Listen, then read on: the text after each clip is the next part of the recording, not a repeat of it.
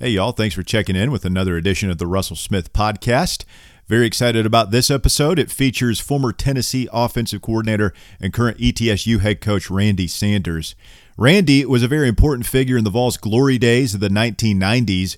Randy came to UT from Morristown in 1984, and as you'll hear it, it wasn't necessarily a slam dunk recruitment for Johnny Majors and Tennessee.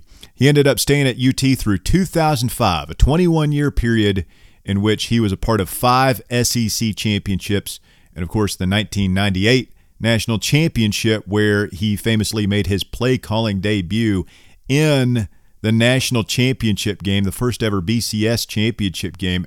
After David Cutcliffe had left for Ole Miss at the end of the regular season, he went ahead and took that job, leaving Randy Sanders to make his coordinator debut in the national championship game against the Seminoles. Of course, that turned out all right for the Vols, and it turned out all right for Randy Sanders. We talked extensively about the disastrous 2005 season that saw Randy exit after the season, but uh, as I said, he landed on his feet, spending time at Kentucky and, ironically, Florida State, where um, he worked with Jimbo Fisher.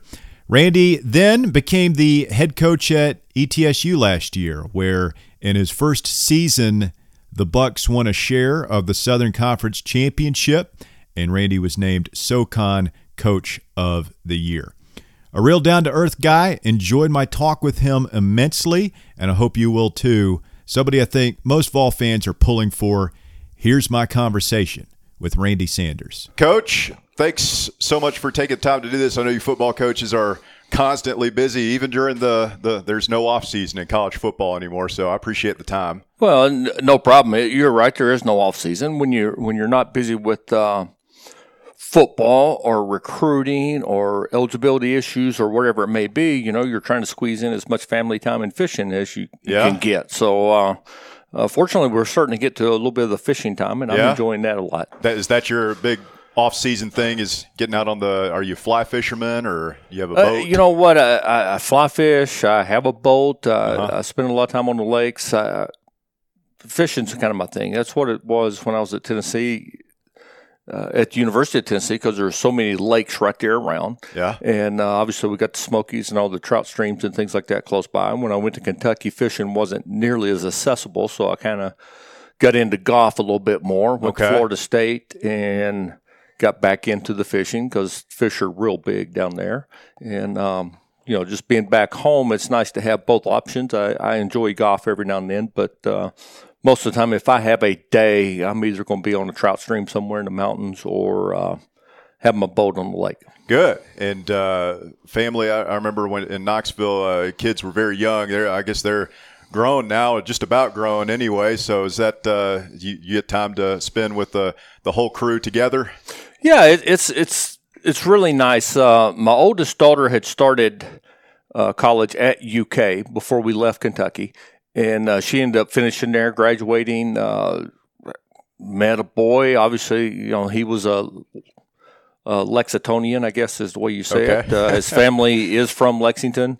Um, works in the family business. They end up getting married, so she lives in Lexington now. It's nice to be back uh, four hours away from her as opposed to uh, 12 like we were in Tallahassee. So that, that's been good.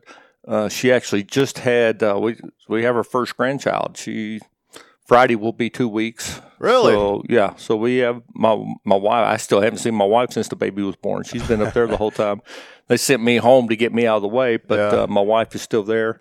Um, so it, it's it's fun to have a grandchild that way. My youngest daughter had just graduated from Florida State, um, right, I, I, guess just a few months after I took this job. And uh, she is currently living at home with us. We, we, told her she needed to come on with us, didn't need to stay in Tallahassee by herself. And um, she agreed. So she came up here. She's now uh, uh, in graduate school here at ETSU, getting her degree in uh, or getting a master's in sports administration. So it's nice to have yeah. Um, it's nice to have the girls close by uh, it's nice to have a grandchild, but it's also nice being back uh, in East Tennessee. I got um, two brothers and a sister that live in the Morristown area. Okay. Um, you know, or, or here in East Tennessee, and it's, it's nice to be able to, uh, uh, you know, have a Saturday evening or a Sunday evening or Tuesday evening or whatever it may be, where one of us will start calling around, and say, "Hey, let's get together and have dinner." So the the eight of us, counting my in-laws and, and my wife, we will just go get together somewhere, have dinner, sit around, talk for a couple hours, drink coffee, whatever it may be, and then uh, yeah, you know, you, are able to get back home, and it's um, it's nice to be able to maintain those type of relationships and those bonds that you've had forever.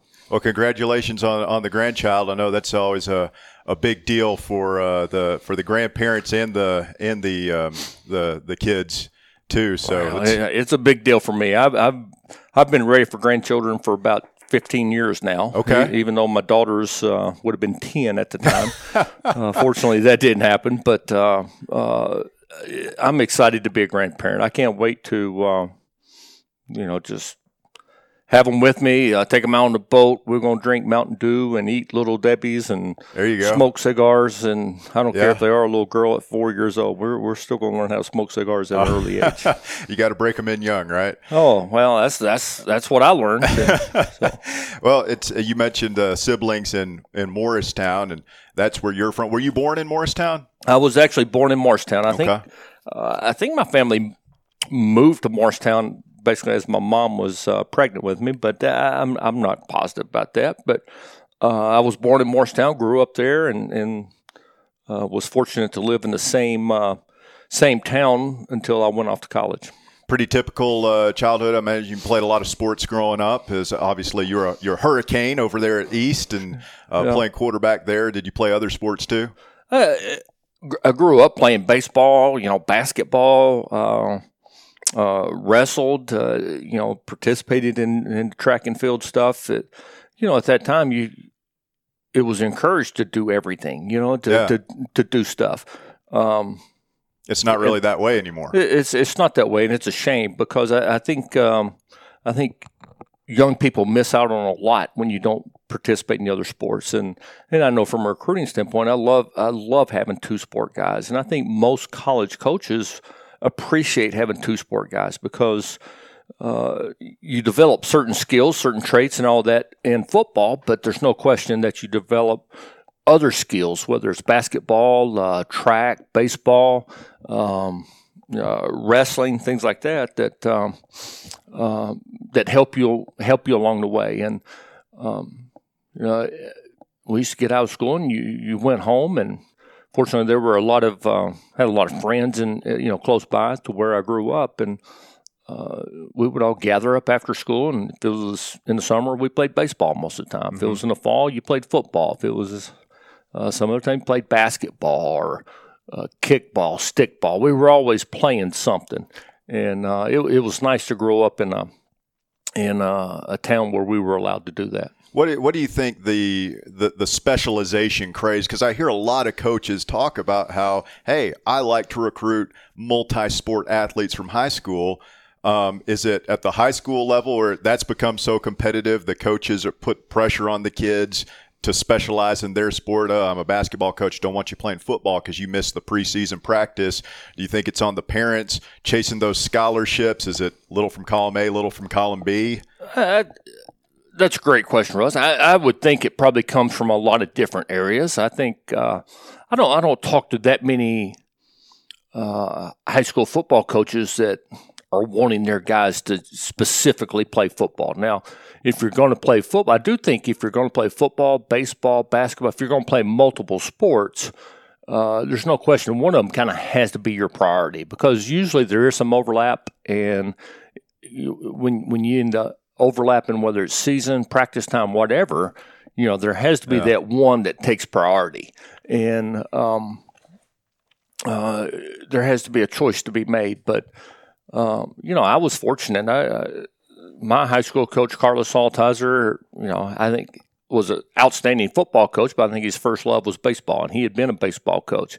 So when it came time for baseball season, he, he was understanding. Well, he did nothing to discourage it. I, am not going to say he told us to go play, but he never said uh, he, he he never give you any negative tone about playing baseball or uh, track or, or, or wrestling or whatever whatever else it was I did. It was just uh, you know, hey, enjoy enjoy high school, do everything you can to help Morristown East, and do everything you can to help Morristown East uh, succeed in whatever sport it was.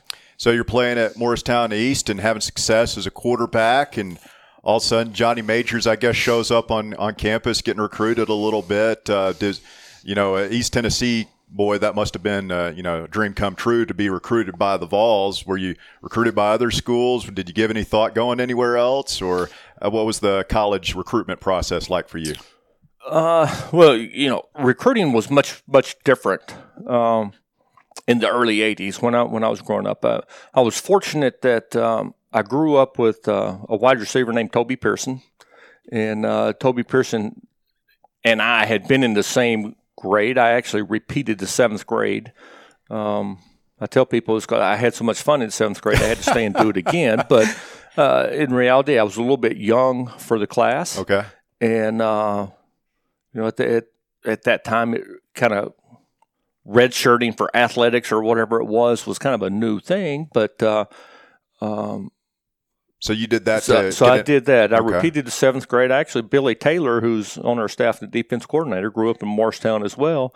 He did the exact same thing, and huh. he, he ended up going to West. He was a year ahead of me, but. Uh, um, so I repeated seventh grade. We grew up. We were in the same class up till then. Then he ended up being a year ahead of me, uh, and he was recruited pretty heavily and ended up going to Georgia Tech. And uh, so there were a lot of college coaches around the, the, the school, around the program uh, there for a few years between himself and and uh, the recruiting I got. Um, you know, at, at, that time there was no restrictions on telephone calls. Uh, there was no restrictions on how often you could get calls, and there was really no restriction on who could call. I remember walking in the house one day from school, my mom's kind of bouncing around the house. She just got off the phone with Joe Namath, where Joe Namath had called for Alabama. Wow. You know, or uh, I can remember talking to Richard Todd. I can remember talking to, uh, we were talking about fishing earlier. Uh, I can remember talking with Bill Dance. Really? You know, Bill Dance always yeah, wore the Tennessee the hat, hat uh-huh. and everything else. And uh, Bill Dance called a few times and talked about uh, uh, Tennessee and everything else, but he also told me he's going to take me fishing. I'm still waiting on that fishing trip. Really? Yeah. Never, yeah. never got to go fishing yeah, one of those Bill unfulfilled, Dance, huh? unfulfilled recruiting promises. Uh oh. but um, so, and it started really, I, I was fortunate. I, I, started as a quarterback at Morristown East at 14 years old as a freshman, and uh, which was pretty unusual at that time for for the largest division in Tennessee, and uh, had a lot of success, especially as a sophomore. So the recruiting really kind of started when I was a freshman. Uh, picked up even more as a sophomore uh, and got to the point where you know that junior and senior year, the phone was ringing pretty much constantly. The hook, yeah. There, there was, like I said, there was no limits on, on the phone calls. Did and, that get old after a while? Uh, it got very old after yeah. a while. There's no question. Um, you know, because you would sit down and eat dinner as a family, which I, I was fortunate to grow up in a family that did that. We would sit down and have dinner. excuse me, and uh, uh, starting at about 6.30 7 o'clock the phone would ring and it would pretty much ring till 11 and if you weren't on yeah. it. it. it was pretty constant and um, pretty much uh, sunday sunday through thursday night that wow. that was pretty much the way it was um, i can remember that's back when you obviously there were no cell phones and and we had uh, we were one of those uh, fancy families that had two phones in the house oh yeah you know, and uh, I can remember Dad um, going and finding the longest cord he could find uh-huh. because the you know the phone was mounted on the wall. So you walk around with it, and you're and just kinda, glued to the wall. Yeah, there. between yeah. the kitchen and the living room was where it was. But he finally got a cord that was long enough where you could actually sit down in a chair in the living room yeah. without having to drag one of the kitchen table chairs Novel over. idea. And um, uh, so so that part was different. It, uh, the, the three main schools I considered coming out were, were Georgia, Alabama, and, and Tennessee. Uh, honestly, I had my family is primarily from Georgia. That's where most of my aunts and okay. uncles and everything, and and uh, so it wasn't a slam dunk for Tennessee necessarily. Not at all. Honestly, I always thought I was either going to go to Georgia or Alabama. That was that was really the choices really? I thought. Um, grew up loving Georgia. That I can remember my dad and and uncles things like that get around or get together, and I remember driving out somewhere and finding a, a top of a hill. Uh, so my dad and uncles could listen to Larry Munson broadcast the Georgia games, wow. and uh, me and some of my cousins were usually around listening or playing ball or you know shooting BB guns or whatever it was, you know, doing something to entertain ourselves while our, while our dads were listening to Larry Munson do the do the Georgia football games. Um, Alabama, obviously, with Bear Bryant, had had tremendous success. Really admired what he, what he stood for and what he had accomplished. But um, um, you know, being from East Tennessee, Tennessee obviously was um, a school that I wanted to to look into and consider. Uh, I would say all the way up really through uh, Christmas, New Year's, everything else, I still thought I was probably going to go to either Georgia or Alabama. That was that was the plan. Tennessee was in there because uh, they were the state school, uh-huh. and and I, appreciated what they did. But um, when well, it got down to it, I just felt Tennessee was the best place for me. I um, close to home kind of thing, maybe. Uh, well, Bear Bryant had retired. Ray Perkins was at uh, had taken over at Alabama. Okay. Obviously, things were a little bit different there. Yeah. Uh, Georgia is just coming off the Herschel Walker years, and um, you know it was a great, great place to play if you were a tailback, but it wasn't necessarily a great place to play if you were a quarterback. And um, when when I weighed everything and, and, and looked at it, uh, I just felt Tennessee was probably the best place for me overall as a quarterback. It, it, um, it was a decision made on logic, not on emotion. And, um, uh, you know, it, it's, it served me well through, through the years, just having gone through the process because you know, when you recruit guys now, you have to figure out are they going to make an emotional decision? Or are they going to make a logical mm-hmm. decision? Are they going to do the one that makes sense yeah. or the one they want to do? Uh, and I did the one that made sense more so than the one I wanted to do. And uh, obviously went to Tennessee, fell in love with the place, and, and it was a special place for a long time. Well, you were you were there for for so long as uh, you know your playing career bled right over into your coaching career, and you stayed there through 2005. I'm I'm sure you must occasionally ponder what would have happened if you had gone to Georgia or Alabama. You think you'd still be a coach? Yeah, you, there's no way of knowing. There's no way of uh, knowing if if I would have got into coaching. There's no way of knowing if I would have uh, played more, played less. If I'd won a SEC championship, which we were fortunate to win an SEC championship at uh, Tennessee, I, I made a lot of great friends and uh, amongst the teammates and things like that. I found my wife at the University of Tennessee, so life would have been much different. But uh, uh, I'm a big George Patton guy. You know, and George Patton says uh, you have to make a decision, and you're gonna make it the right decision. So when I went to Tennessee, I uh, kind of went into it and didn't really look back, and uh, went about trying to make it the right decision at what point uh, you're at Tennessee in the, the mid late 80s, you know, uh, the Johnny Majors era is really taken off. Mm-hmm. Uh, Tennessee's rebuilt the program, uh, eight championships in 85, 89, 90. Um, at what point you're playing do you decide that this coaching thing might be a route from? Is that something you had always thought of, or did that just sort of happen organically? Uh, gosh, I, I guess it's something I'd always thought of. Um, couple things that happened, and, and I don't want to bore everyone with all these old stories, but um, I had actually graduated, got my degree in 19 in December of 1987. I, I got my degree at that point. Uh, was not going to come back and play from my fifth year, and I'm sitting at home in August. Um, hadn't worked, hadn't been working out, and hadn't really been doing anything phone rang one day, and it was Johnny Majors. Um, 1988, Jeff Francis was getting ready to be senior. We were in the same class, same recruiting class, and great friends, and still great friends today. But Jeff, Jeff Francis was starting quarterback. Sterling Henton was kind of penciled in to be the backup, and Sterling had broken his foot that morning in practice. And um, Johnny Majors was calling me, basically asking if I would consider coming and – being the backup until Sterling's foot healed, you know, and, and there was no bones about what my role was going to be. It was basically to be a six, eight week fill in guy just in case. Um, I had explored a little bit of the job world, things like that, was uh, um, looking at some options and, and some, you know, which way I was going to go. I had gotten engaged during this period.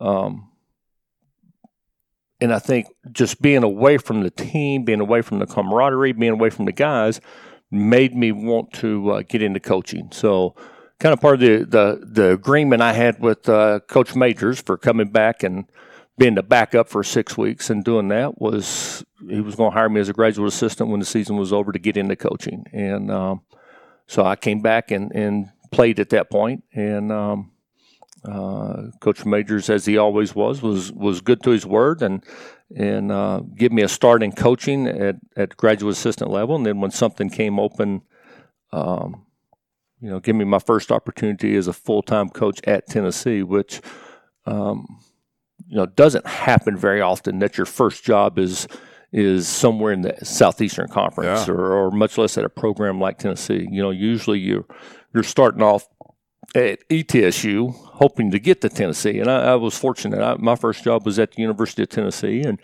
um, obviously it was uh, something I enjoyed because I stayed there for a long time. Yeah, so I mean, there was uh, a right place, the right time element to it, and it seems like you know you you had that progression where I, I think you started out. Did you start at wide receivers or running backs? I actually assistant? started at wide receivers, okay. and, and, which was interesting. It, it was um, I had some uh, good guys, but I was coaching three guys I had actually played with, and you know I, I can remember um, after practice I might be running them for doing something, and they'd be like, "Well, well why, why are you running me for this? You, are the one taught me how to do that." And I'm like, "Well, yeah. you should have known that's why you was going to get caught, you know, because." Uh, uh, you should have known not to use that back stairwell to try to sneak out or whatever it was. But um, um, well, these are some great wide receivers at this time too. Who who was in that room? Well, at that time it was uh, I had Carl Pickens, I had uh, Craig Faulkner, uh-huh. I had J.J. McCleskey, I had Corey Fleming. Wow. Um, we had got Ron Davis who uh-huh. ended up moving to defense. Yep. Um, so that that was kind of group. Um, um, Rodney Ruth was in there. Um, gosh, I know I'm leaving somebody out, but it, it, was a really good group of guys, and for the most part, um, I was accepted, and and uh, they took me as their coach. Um, you know, there there were there's always a few uh, moments where there's tension between the players and coaches, and, and the fact that I had played with a lot of them and was as young as I was didn't help a few times. But uh, you weren't a, a, stern authority figure in their eyes. It was, it was, I was still more one of them yeah. a little bit, and and uh, but they knew. I think they knew that I knew what I was doing, what I was talking about, and and they accepted being coached. They didn't they didn't rebel against being coached and being uh, um, instructed on how to improve. They, they, they wanted to get better and they wanted uh, the team to win, and they, they received the coaching. So you were famously thrown into the fire as the coordinator after Coach Cutcliffe leaves for Ole Miss right before the 98 national championship game. But you had um, a, pretty good progression from being a grad assistant to an assistant coach for about 10 years there. So do you feel like that, you know, uh, that progression of coaching a couple of different positions, watching, uh, you know, how Coach Fulmer did it, how Coach Cut did it. That mu- you must have felt pretty well prepared just by virtue of the experience that you had when that situation with Coach Cutcliffe leaving for Ole Miss happened. Well, I, I did, I, I did feel prepared at that time. It was, um, you know, Phillip when he when I first started, he became coordinator. Walt Harris had just left, and uh, who was my quarterback coach and offense coordinator. Well, he had just left and, and went to uh, be the head coach at University of Pacific. Uh, coach Fulmer took over as the offense coordinator, uh, and, and, and did a phenomenal job. But you know, he had always been the offensive line coach. Coach Cutcliffe moved to quarterbacks, but Coach Cutcliffe had been the tight end coach and was more involved in the offensive line play. So when I first started out, um, I kind of helped Coach Cutcliffe with the with the quarterbacks when I, when I was a graduate assistant, and helped him make that transition from being more of an offensive line guy to learning quarterback play and and and and the mechanics of that. Obviously, David's a great football coach and he's a great friend uh, but there, there was a learning curve there for him. There was a learning curve for me, just learning how to coach and and and what was actually involved in it. And uh, but Phillip never, he was he never was one of the uh, coordinators that felt like he had all the answers. He was always listening to input. Um, and, and and Phillip and David and I uh, developed a really close relationship and a really close bond. And, and even though I was young, I was included in that mix of um, really being involved in the game planning, the day to day operations, the, the guts of the offense. And, you know, Kippy Brown was there for a while, left and come back, you know, and, but Kippy was involved. But the the offense kind of evolved to being our offense. You know, there were there were a lot of things that had been carried over from when Walt was there, but there were a lot of things that uh, got changed, a lot of things that evolved, which which is natural. Offenses happen like that. So it was kind of uh, it was kind of our offense, and we could sit around. New coaches could come in, whatever, but the three of us always spoke the same language, and we were always involved, and it was when when Phillip was calling plays, and even when uh, uh, David Cutcliffe was calling plays, and they were the offense coordinator, it was never um, everybody just shut up and listen. It was much more of a group effort. So when the time came, uh, the strangest part of calling plays against Florida State was not being the one calling the plays. The strangest part was now it was Phillip and I, and not Phillip, David, and I. It was just two of us instead of three of us, and because um, we, we we we had a pretty unique relationship and a pretty unique bond there for a long time, and and uh, a kind of a three way partnership that uh, served us well through the nineties. Yeah, and it seems it, it, seems like that is is so rare these days to have that same system. It's now like, oh, the offense didn't work very well last year. Well, we go bring in a new guy, change terminology, whole new system, and right. uh, I guess it was just a, a different time. But there was still a lot of that change in the game, generally speaking, at that time. But Tennessee was unique in that you had, as you you put it, you know, your own system there that uh, went from you know Coach Harris to Coach Fulmer to Coach Cut to you.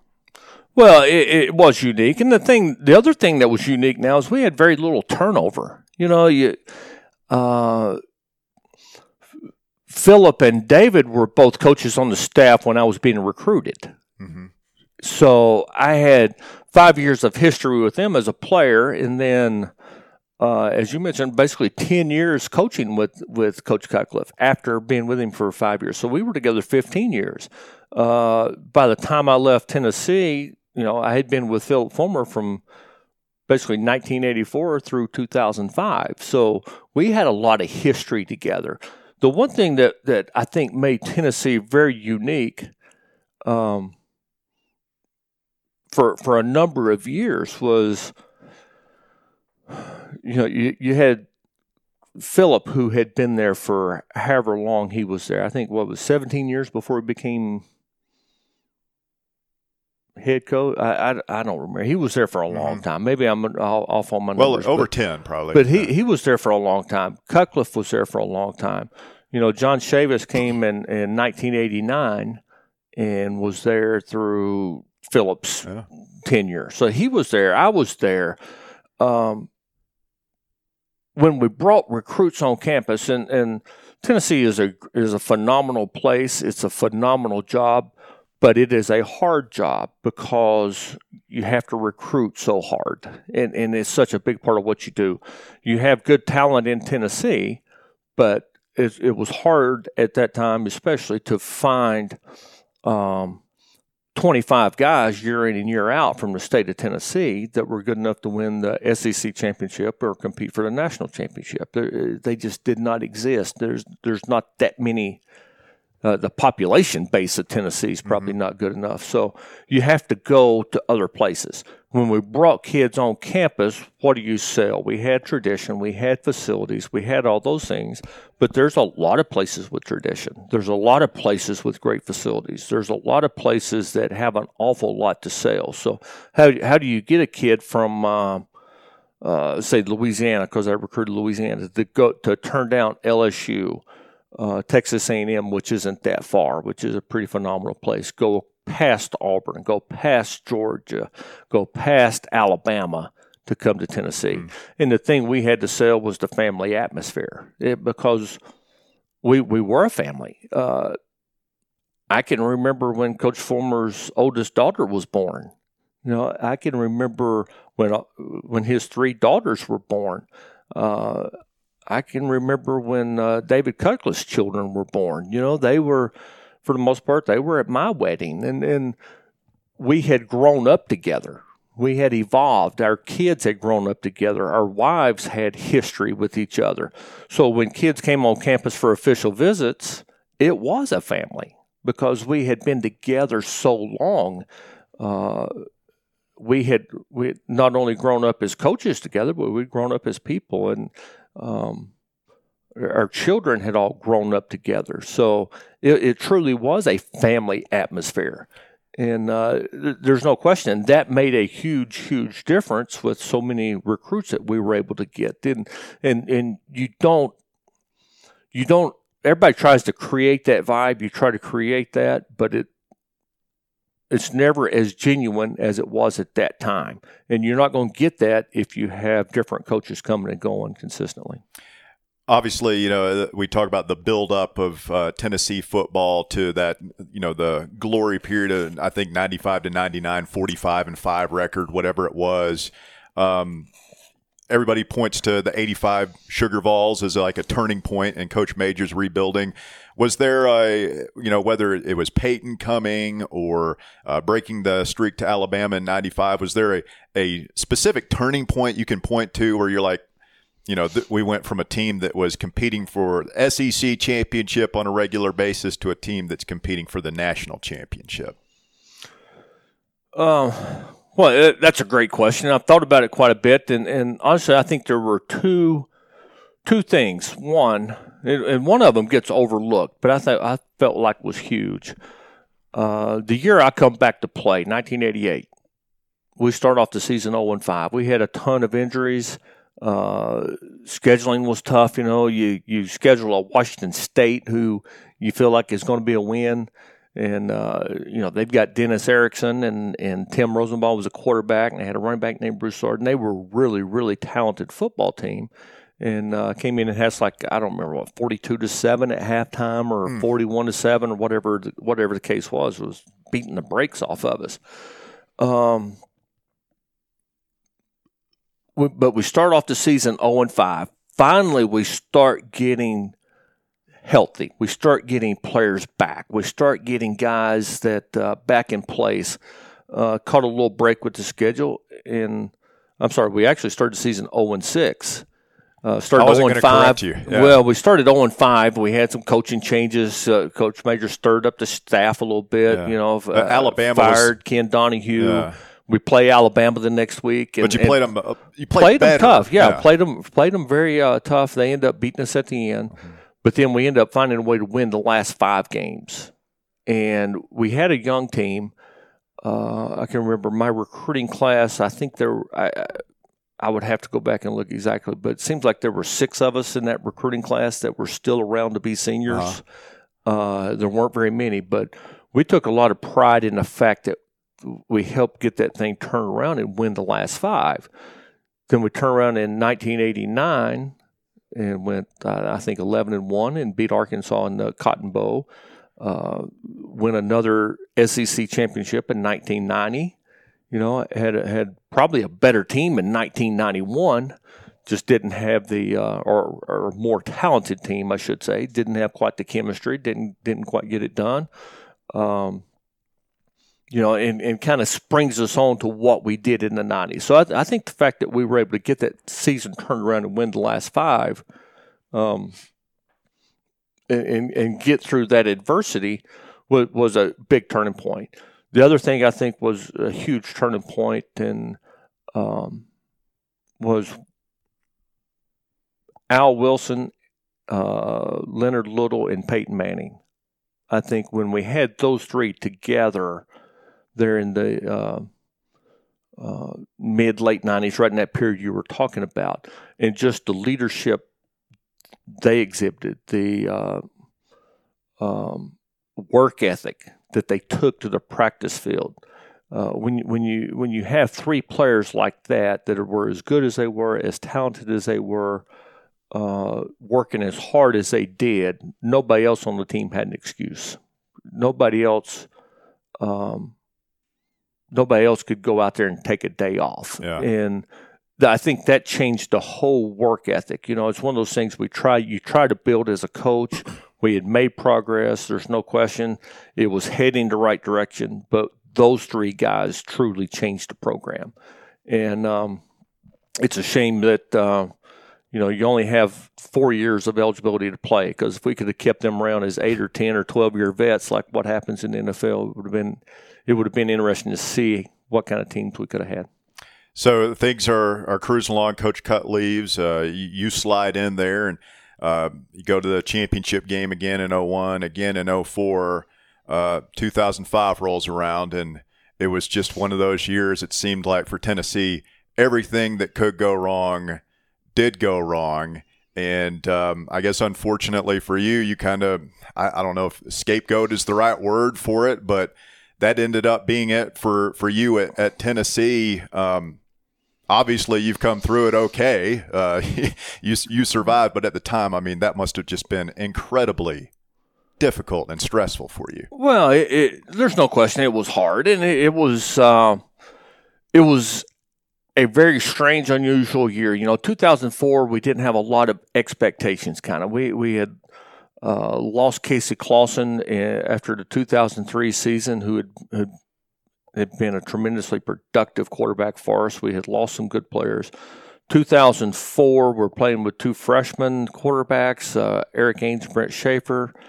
Uh, I think expectations for Tennessee standards at that time were were were not real high. You know, if I think everybody thought uh, it would probably be one of those eight nine win seasons.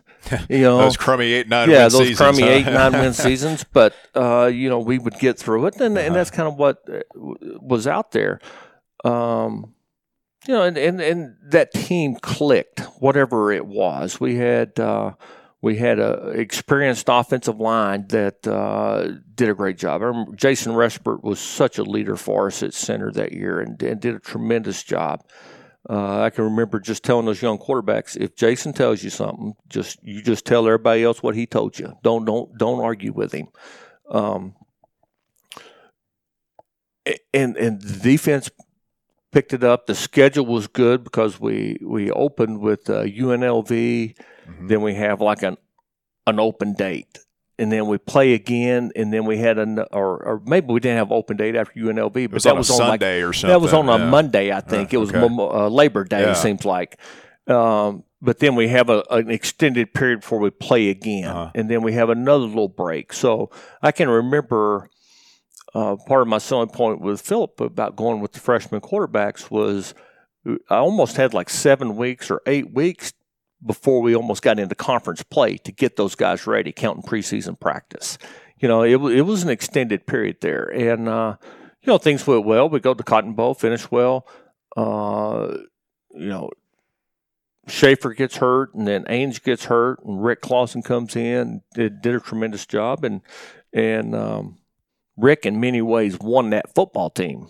You know, he, he won over the guys in a lot of ways. And, and Erik was a tremendous guy, tremendous uh, uh, talent, and, and still one of my favorite guys I've ever coached and been around. He, he's a tremendous human being, but he, Rick kind of took that football team from him, and I think the next year when you have kind of the competition, you know, Ainge gets named a starter. I think there were a lot of guys on that football team kind of disappointed, you know, a little bit because mm-hmm.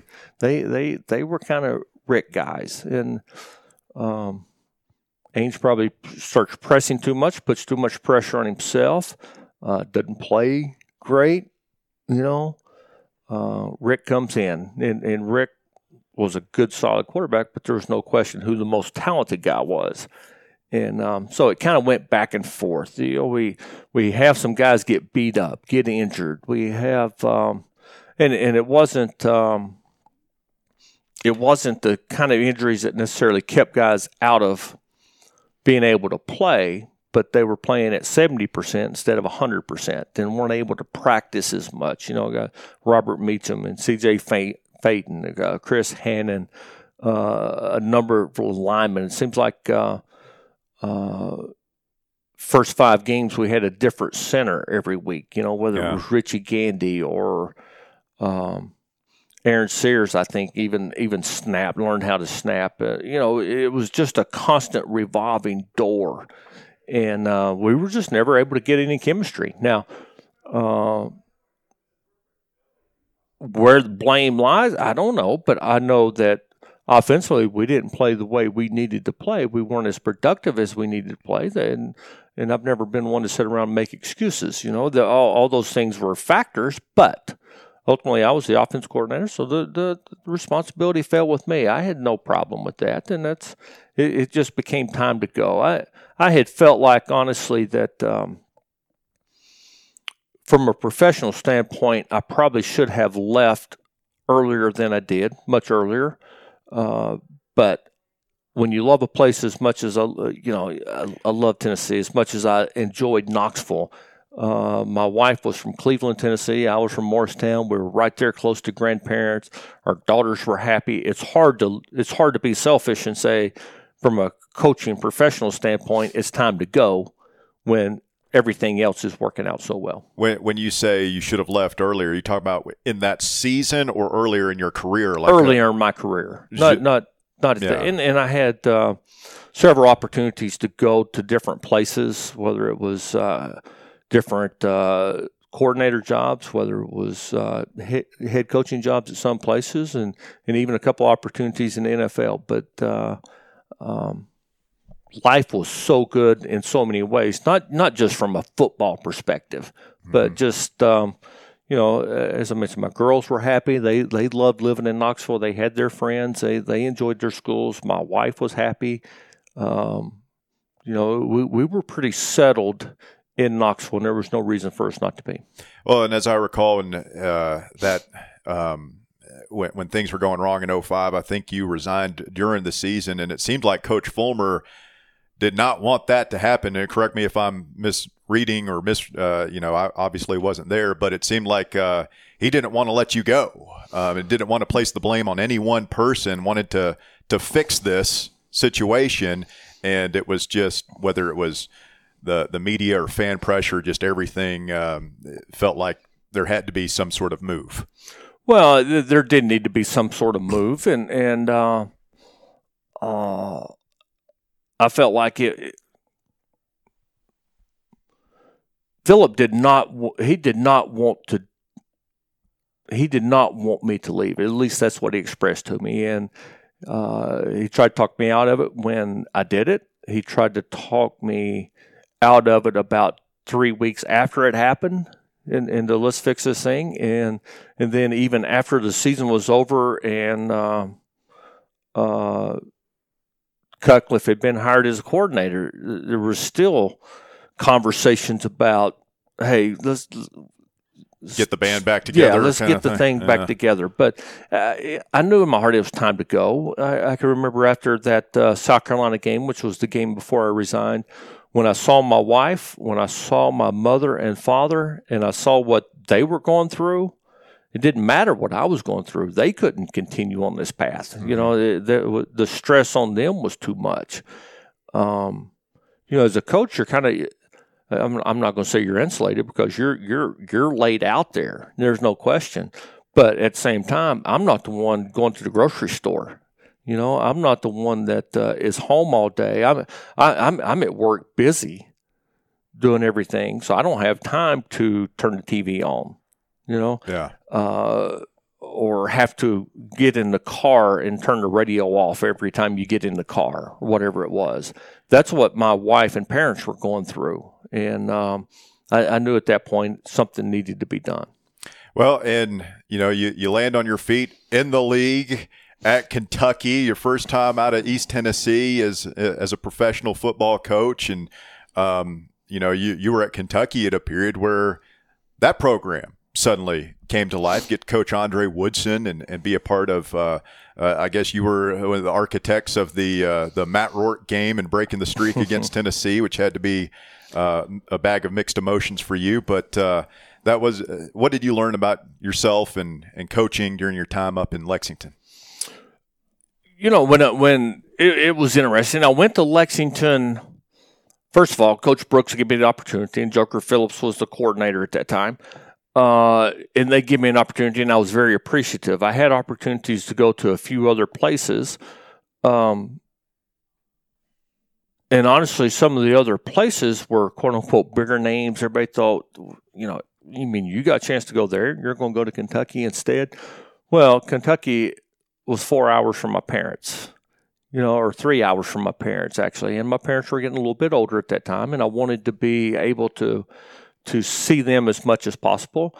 Uh, I've always I always thought Lexington would be a good place to live, and and the thought of being able to stay in the SEC, stay three hours from my parents, uh, where I can get to them. They were getting close to their 80s at that time, late 70s, mm-hmm. and and I knew uh, there was only so much time left. You know, nobody ever wants to think about that, but the reality is there was only so much time with them left. Uh, sounded way way better to me than being 12 hours away or 14 hours away or uh, having almost to get on a plane to get back to see him, as opposed to just being able to jump in a car, drive down, have dinner, and then turn around, come back that evening uh-huh. if you uh-huh. want to. Um, I think Kentucky had won um, like six games in three years, something like that. They, they, I, I don't remember exactly what the they were going through a rough patch. they were going through a rough patch. When I got when I got there, there were a lot of um, uh, I can't remember exactly what the bumper sticker was, but it's like ditch Rich and take Mitch. You know, Rich Brooks and Mitch Barnhart, who was you know everybody was ready to get rid of Mitch Barnhart because he wouldn't fire Rich Brooks. And, well, and, and, Mitch is still there. Co- Coach Brooks had been there. It took him a while, five or six years well, before he, they finally. He, he kind of took over a mess, honestly, yeah, when when he sure. when he got the job. And there's some great stories, and we're not going to get into all those right now, but. Um, I, I can remember getting there my first uh, time watching the team work out.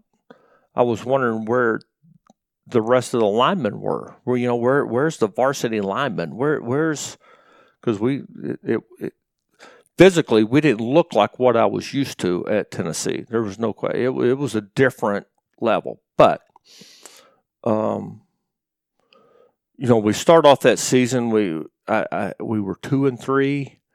Um, just getting into the meat of the schedule, and then that team just kind of took off. And no one have, would have ever told me when I went to Kentucky, if I was there for uh, um, seven years, I would go to as many or more bowl games as University of Tennessee would go to over the next seven years. But that's exactly what happened. You know, we uh, got on a roll. We went to five bowl games in a row. We we were a very competitive team.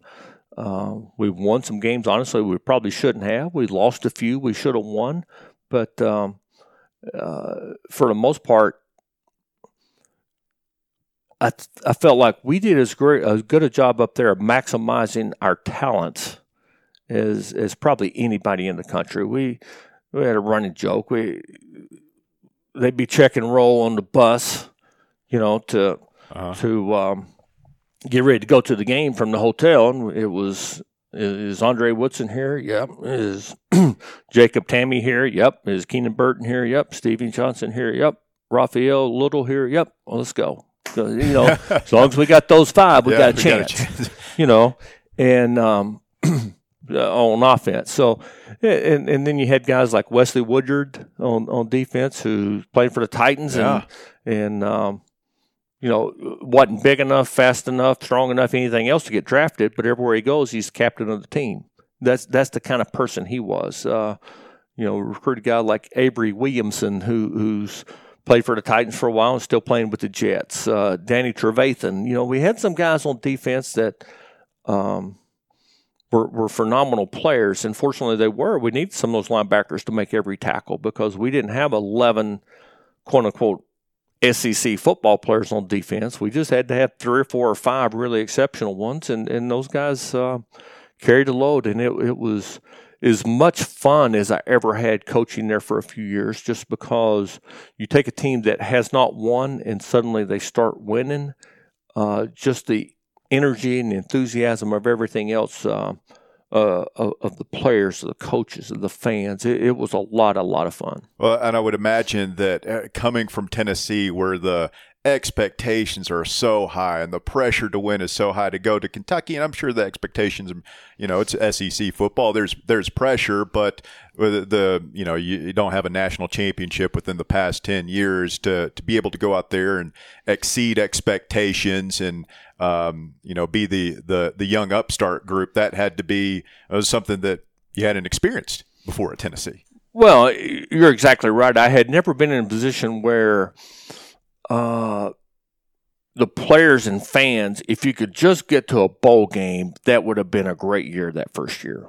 Yeah, And and we did that. They were so hungry just to have a winning record. They were so hungry to get to a bowl game because it had been a while. Mm-hmm. I can remember walking through the complex. My my daughters were uh, fourth and sixth grade, and we're walking through the football complex, and we get to the little Hall of Fame type area, and my oldest daughter starts counting the bowl games. She's and she goes back and counts again. She says, "Daddy, I've been to more bowl games than they have." and she was right. Wow. And she was right. You know, so where we came from and and what we had experienced was much different than what Kentucky had experienced, and being able to be a part of of, of a team that went to five in a row was uh, special. And and you know, we mentioned Andre Woodson and Jacob Tamick, you know, and some of those guys, phenomenal guys. Uh, uh, Randall Cobb, and just being able to have him and be around him, Mike Hartline, um, the the bond built with those guys, and, and the type football players they were, and the people they were, um, something I'll cherish forever. So you you seven years at Kentucky, you get to go to Florida State in 2013. Jimbo Fisher, the Saban tree. You're there for five years. I want to read you this to your Wikipedia page. I don't know if you've you've checked it lately, but it hmm. reads, uh, "He, you, the only person." To have been a part of both the very first and very last winning BCS national title games, having been quarterbacks coach and offensive coordinator at Tennessee in 98 and quarterbacks coach at FSU in 2013. So, and that's your first year there. Once again, incredible success uh, right out of the gate. And I'm sure you've thought about it, uh, and they probably talked to you about it down there. Uh, ironic that you're working at the school now where uh, you defeated in one of the defining moments of your career back in '98, your first game as coordinator. Yeah, it, it was. Uh, it was somewhat. It, it was unusual. It, has been a big running joke around my family, and and uh, you know, that being in the first and the last BCS national championship game, and and uh, there were actually two coaches that were involved in both. Uh, Odell Haggins had been at Florida State the whole time, so he was okay. He was at Florida State for the first one. He was at Florida State for the last one, but he didn't win both of them. I, am the only one that can claim that I won both huh? of them. So there was actually two two coaches, two of us that participated in both as an assistant eh, or in a coaching capacity. And uh, uh, I tell you, when it, when I got to Florida State, it was um, it was a talent level that reminded me of, of Tennessee. You know, of what we had had at Tennessee. The difference was honestly that first year at uh, Florida State in, in 2013, that team was not nearly as deep. Now, we had uh, Jameis Winston at quarterback, who uh, was has one of the greatest college quarterbacks I've ever seen or had a chance to obviously to be around, but a phenomenal football player. We had uh, Bryan Stork, who actually coaches here for me now, uh, was our center, and he won the Remington Award. We had uh, four other offensive linemen that all played in the NFL. We had uh, Rashad Greene, who left as the all-time leading receiver at Florida State. We had Kelvin Benjamin, who uh, is is still in the NFL and is one of the uh, biggest physical mismatches outside I've ever been around. Just a big guy. We had uh, uh, Devonta Freeman, who's been to a Pro Bowl with the Falcons. We had James Wilder, who uh, is in Canada and you know, was on a Grey Cup winning team and, and has had success there. Um, defensively, we it was kind of an all star cast, but we weren't real deep, and that that was the thing. And once we got into that 2013 season, I think from our first game until our last game, the only real change on the depth chart, uh, our first and second teams on both sides, we had lost one guy. So we it was a team that stayed healthy. Uh, had had we gotten a few guys hurt, it, it, could have been a much much different year. But um, that that first 22 on on on both sides was pretty good, and uh, we were fortunate to stay healthy and and uh, anytime you got a chance to uh, run the tables and, and, and, and win them all, that's that's pretty special. And um, anytime you have an offensive team that never I've, I've never experienced a team like that that if they had the opportunity to make a play, they made it. Uh, the very very few times in that uh, that whole season was a receiver open that he didn't get hit. You know, I yeah. mean, with the ball that that Jameis wasn't able to throw an accurate ball. Rarely did he ever throw an accurate ball that the receiver didn't catch it. Rarely was there ever an opportunity for a run to be made that Freeman and Wilder didn't make. Uh, you know, we had Nick O'Leary at center who won the or, or tied tied in who won the Mackey Award. Um, you know, so we we had weapons and those guys uh, executed. It, it, we would go through a week of practice, and um, I, this is going to sound like I'm exaggerating, but I'm not. We would go through a week of practice uh, Monday, Tuesday, Wednesday, Thursday, uh, throwing the ball around, whether it was against scout team or our defense. Who our defense was pretty good too, and the ball might hit the ground four times, five times yeah. for the whole week. Wow. You know, you go. We'd go through practices and have you know 150 passes and the ball never touched the ground every pass would be complete and uh, but that team had expectation that they were going to make every play and it, it, it, was a phenomenal thing to experience and work for jimbo five years uh, i imagine you know that's again a, a different system probably different culture uh, seems like a very demanding guy did you learn a lot from him as well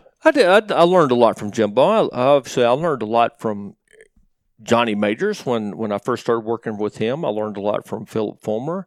I learned a lot from Rich Brooks. I learned I learned a lot from uh, Joker Phillips in the three years that he was the head coach at Kentucky, and then going to Florida State um, at that time. You know, I, I went there actually to coach running backs. Uh, I, I'd taken the job to coach running backs and was looking forward to just honestly just coaching that position and, and not having to be involved in the uh, filling out the call sheets and, and everything else and, and the game plan as much. James Coley, who is now the offense coordinator at Georgia, was uh, was the quarterback coach and offense coordinator. And just a few weeks after I got there, he left, had opportunity to go to University of Miami, took it. Um, I remember Coach Fisher coming to me saying, um, uh, basically, we, you you willing to move the quarterbacks and kind of run the offense for me? And I'm, coach, I'll do whatever you want to. Honestly, I'd like to stay where I'm at right now, you know. So he kind of looked and, and we interviewed a few quarterback coaches, things like that. And he looked and he came back to me. He said, um, "I really need you to do this. Uh, if you're if you're willing to do it." And I said, "Coach, I told you I'd do anything you need me to do. So I didn't actually have the coordinator's title that first year, but I was scripting everything. You know, I was doing all the game plan stuff. Well, he, was, he's pretty hands on as far as play uh, he, he, he, yeah, yeah, well, he still called the plays yeah. and, and did everything. But as far as putting a plan together, putting, uh, um, you know the day to day operations of it all, which is um, you know a huge part to me. That's that that's the biggest part of being a coordinator. Calling the game. Uh, there's always a few situations in it that that kind of goes to feel things like that, but for the most part,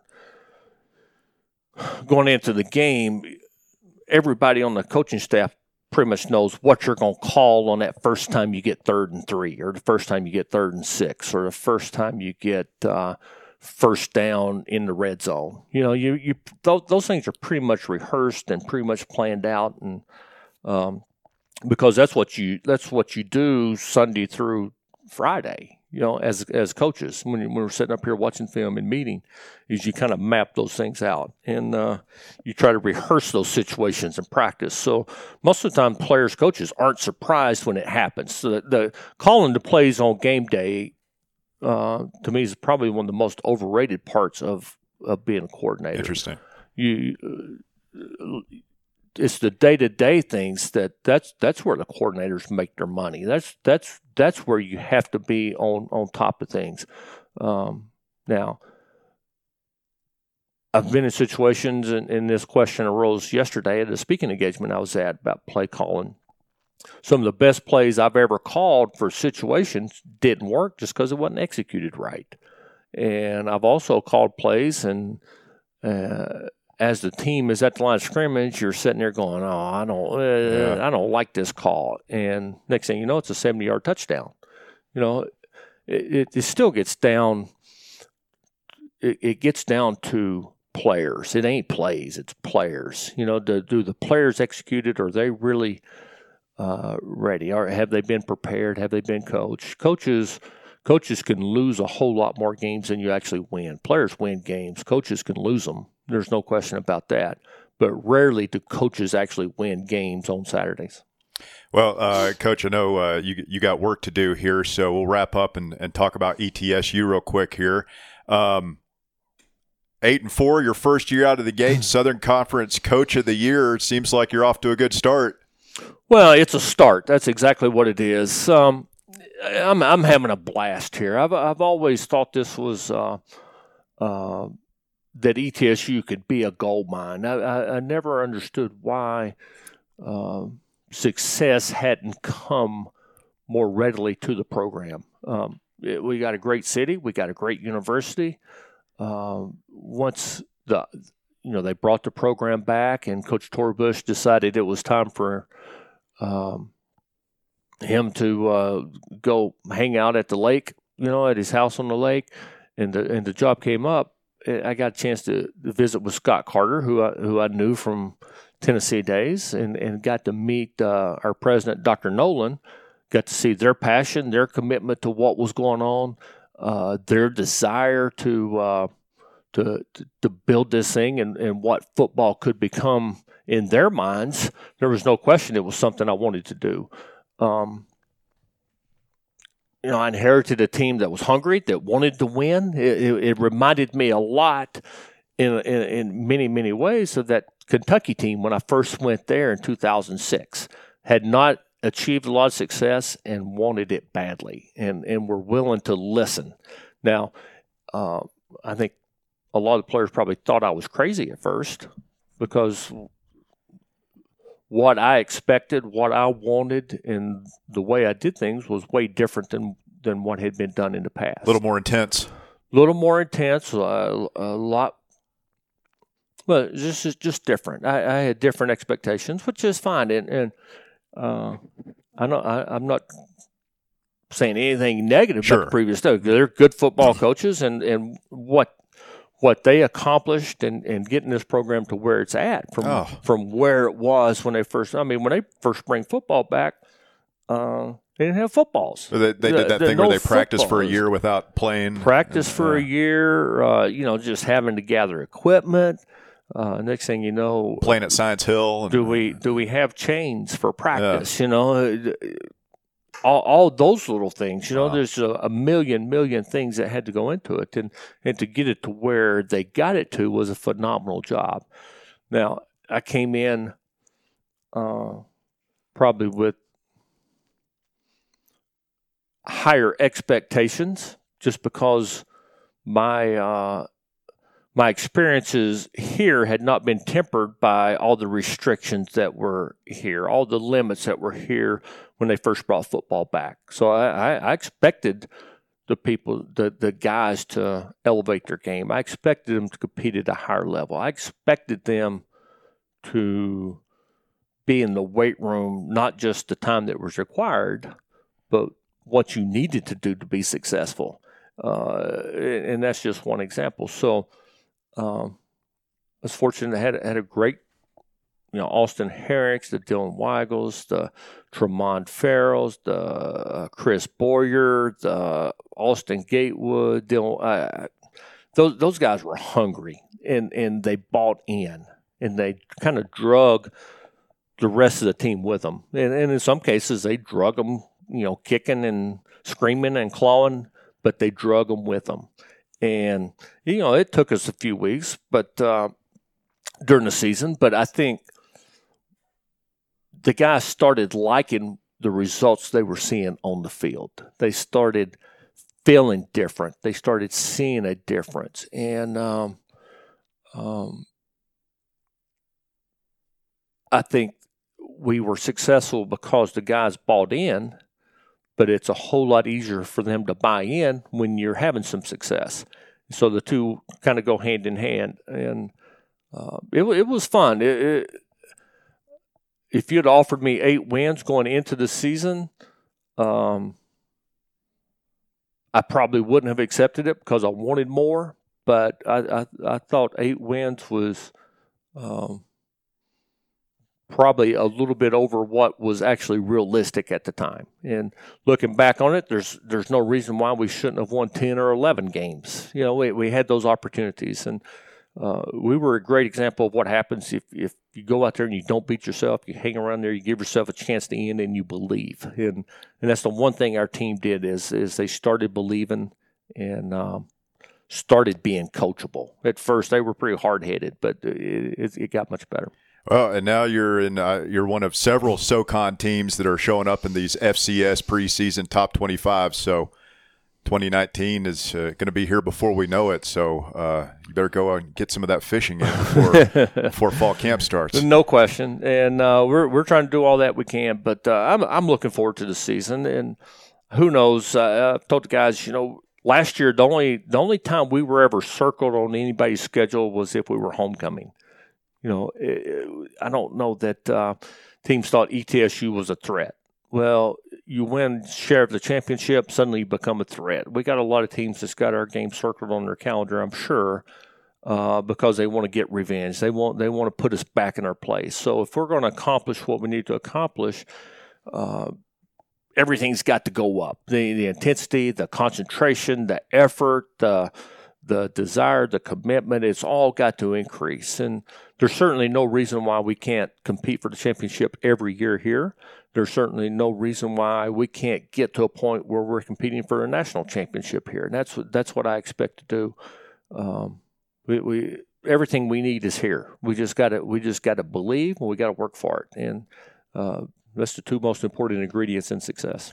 Well, Coach, again, really appreciate you being so generous with your time. Congratulations on the expanding family, and uh, good luck to the Buccaneers this season. Well, thank you. I, have enjoyed our time, Russ, and uh, appreciate you coming up. Appreciate you giving me the uh, the platform to get out there and promote what we have here at ETSU because I really believe we have a we have a great place. We have a great opportunity for um, for students to come to get a quality education. Obviously, we feel like we have a good place for, for them to come and play football, but uh, uh, it, it's it's really a dynamic university that um, uh, has kind of laid dormant for a long, long time. A lot of people have known it, but not enough, and and we're trying to get our brand out there and uh, opportunities like this certainly help give us that opportunity. Great. Well, um, looking at some of these pictures of, of, the stadium looks looks really nice out there. The facilities are on the the upgrade here, and the mini dome is still fully operational. So well, it's good to see. The best, uh, probably the best indoor facility, practice facility in uh, FCS football. Yeah. Know, and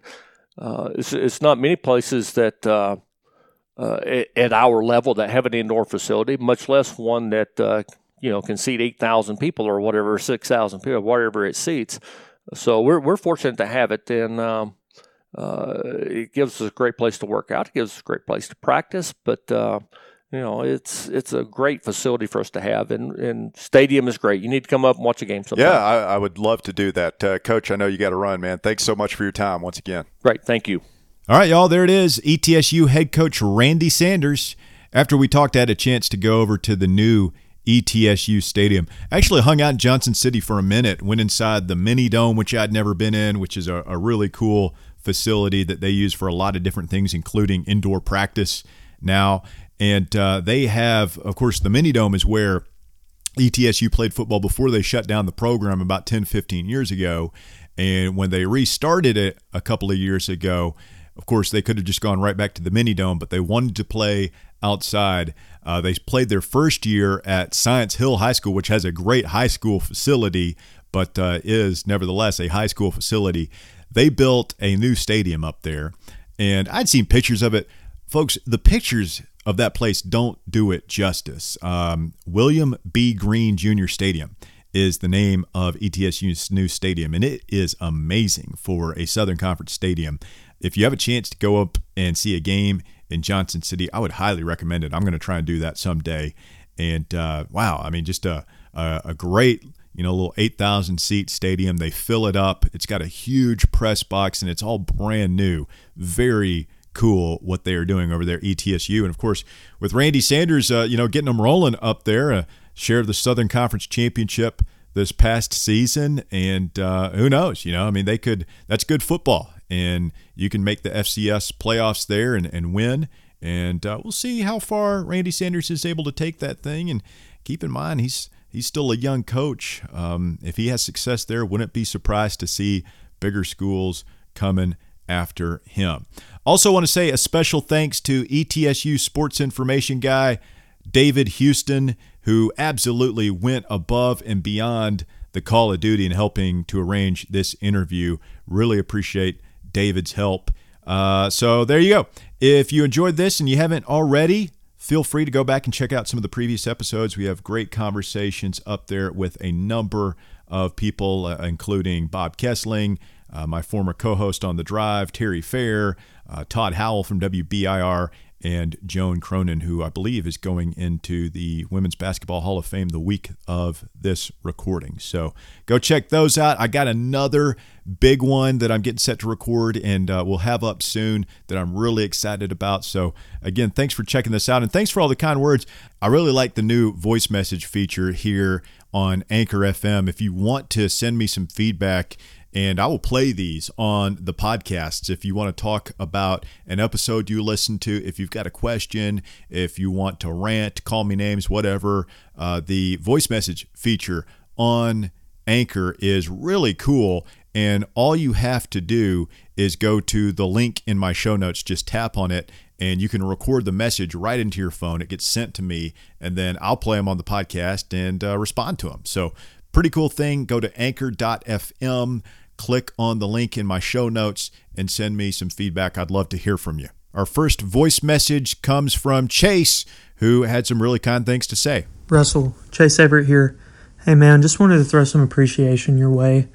Um, I'm a big fan of the radio show, um, but I'm, I think I'm a, a, bigger fan of the podcast so far. Uh, I think it's a nice change of pace. I know with radio, you know, there's there's time restrictions and you can't really dive in deep into interviews and to, to really get to know people. Um, I just finished listening to the uh, podcast with uh, with Joan, and uh, I think it was really great, man. I think there's a lot to be learned um, from people who have experienced life like she has. Um, so yeah, man, I just uh, appreciate you using your platform uh, to give folks like me a chance to uh, to listen and to learn. So keep doing what you're doing, man. Thanks a lot. Well, thanks a lot, Chase. Really appreciate those kind words, man. And again, I really like the voice message feature. Send me some love. Show me some love on the voice message thing. If you don't want to show love either, you want to be uh, critical, that's fine too. Just go do it, and I'll I'll play these here on future episodes of the Russell Smith podcast. Got another one coming, as I said, soon. Really looking forward to it. Thanks again for checking this one out. We'll talk again soon here on the Russell Smith podcast.